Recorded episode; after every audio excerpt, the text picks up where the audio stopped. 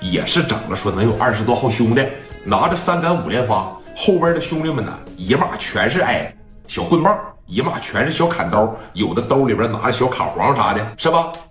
说是打完电话以后，冯老板心里边稍微是有了点底了。那毕竟说，你看大姐这也是社会人，是吧？是带小姐也好，包括玩的小冰糖也好，手底下呀有一帮子老弟，也挺能干，也挺能打的。没错，杨九打不过聂磊，这是肯定的。但你让杨九收拾点别的社会，说不如聂磊的，他还是手拿把掐的。但是话咱们还得说回来，你面对东北的刀枪炮。恐怕是不是那么占据优势吧？东北人真敢干呐！他们一抱团，在哪儿要是成立个东北帮，选出个老大来，那是真打，真就像那个谁说的一样啊，王振义说的一样，基本上我们走到哪儿都是平摊。你要论打，全中国没人能打过东北人的，真生性，真好干，而且一打这一骂人，我 C N M 的嘎嘎，你 M 了个波一的，就全是这嘎嘎，又能骂是又能打，天生打架的手。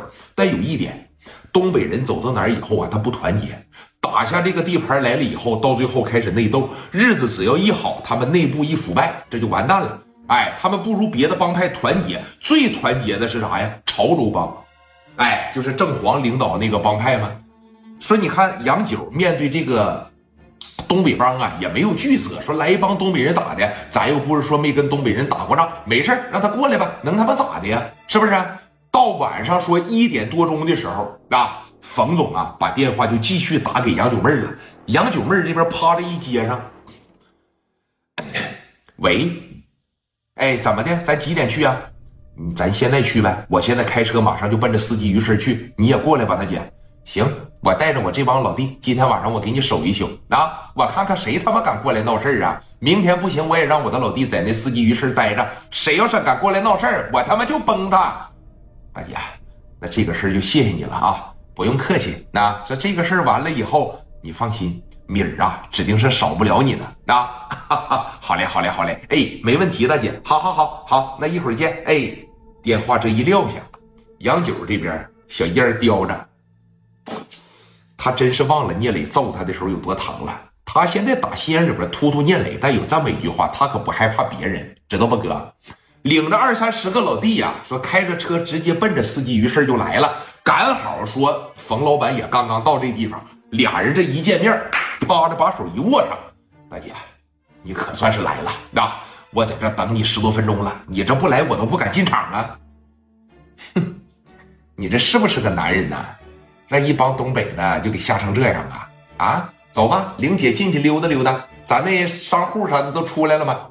商户我估摸着最多再有一个小时或者是半个小时。我通知的是今天晚上两点，他们过来这个补货来。那行，咱找个地方待着，咱是喝点也行啊。老弟们，咱们这眼啥的都尖一点啊。看着有东北人过来闹事的，直接就给我削他，直接就给我打他。放心吧，大姐啊，走走走，冯总。哎呀，没事啊，你瞅吓得你没事我这帮能打的兄弟啊都来了。越这么说，他心里边就越有底。哎。一开始是害怕，在见着这个杨九妹了以后吧，是没底。再后来说待了半个多小时，一直到两点钟，这些商户都要把货卸完了，他心里边舒坦点了。说你看，难道这是吓唬我呢？看着我这边找社会了，我这边找找打手了，不敢来了吧？啊，大姐，你说是这么回事吧？我告诉你，冯老板啊，他们这帮的人呐，那也是欺软怕硬，知道吗？咱们这边只要一硬邦起来。